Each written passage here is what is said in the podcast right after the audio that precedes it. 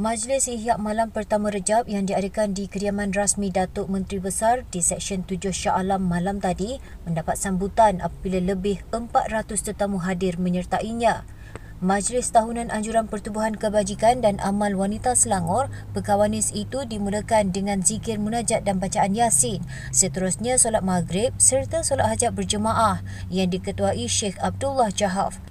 Yang di-Pertua Pekawanis Datin Sri Masdiana Muhammad berkata, program yang menyasarkan kira-kira 200 kehadiran penduduk setempat dilihat mendapat sambutan menggalakkan dengan jumlah kehadiran di luar jangkaan.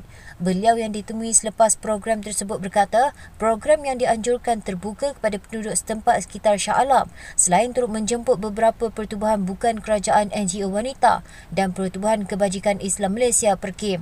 Dalam program tersebut, Yang Amat Mulia Tengku Puteri Datin Paduka Arafiah Ibni Almarhum Sultan Salahuddin Abdul Aziz turut berkenan mencemar duli ke majlis berkenaan. Yang biasa datang uh, kalau program macam ni dalam 200 setengah tu memang akan ada. Uh, yang lebihan tu kadang-kadang ada yang melalui kawan, ada yang dapat jemputan. Saya tengok hari ni Alhamdulillah ramai yang first time datang. Jemputan VVIP yang sentiasa hadir adalah Tengku Putih Arafiah. Uh, Tengku Putih Arafiah mesti ada. Dan dia biasa akan antara orang yang terawal sekali sampai. Uh, dan selain daripada tu biasanya uh, saya jemput anak-anak Putih Arafiah lah uh, yang akan hadir.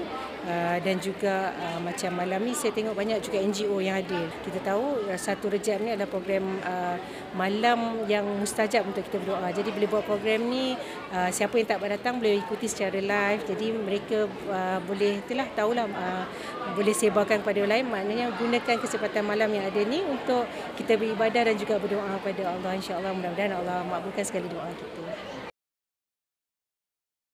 fenomena air pasang besar diramal berlaku di kawasan Permatang Sedepa Kuala Selangor selama lima hari bermula semalam hingga Khamis ini, kongsi Pejabat Daerah dan Tanah Kuala Selangor di Facebook. Menerusi infografik Jawatan Kuasa Pengurusan Bencana Kuala Selangor yang dikongsi agensi berkenaan, ketinggian paras air laut dalam tempoh tersebut dicangka mencecah sehingga 4.5 meter. Justru penduduk di kawasan berkenaan disaran untuk lebih berwaspada berdepan fenomena ini dan sentiasa peka dengan keadaan sekeliling. Majlis Perbandaran Kelang MPK mengeluarkan 18 kompaun terhadap premis perniagaan dan penjaja menerusi operasi khas di sekitar Taman Sentosa baru-baru ini. MPK menerusi perkongsian di Facebook memaklumkan pelbagai kesalahan dikenal pasti antaranya membuang sisa makanan dan minyak ke dalam longkang, gagal menyediakan tong sampah bertutup, tidak menyelenggara dengan baik serta membuang sampah perniagaan di tempat awam. Daripada keseluruhan kompaun, enam dikeluarkan oleh Unit Operasi Jabatan Penguat Kuasa JPK dan 12 lagi oleh Jabatan Perkhidmatan Persekitaran JPP MPK. Kompaun tersebut dikeluarkan di bawah Seksyen 47 Kurungan 1 Akta Jalan, Parit dan Bangunan 1974, Undang-Undang Kecil 6 dan Undang-Undang Kecil 4 Pemungutan, Pembuangan dan Pelupusan Sampah Sarap PPPS 200. Mantan Ahli Dewan Negeri Meru, Dr. Abdul Rani Osman telah meninggal dunia pada usia 65 tahun hari ini. Berita itu dikongsi dalam laman media sosial Facebook rasmi PAS Selangor pagi tadi.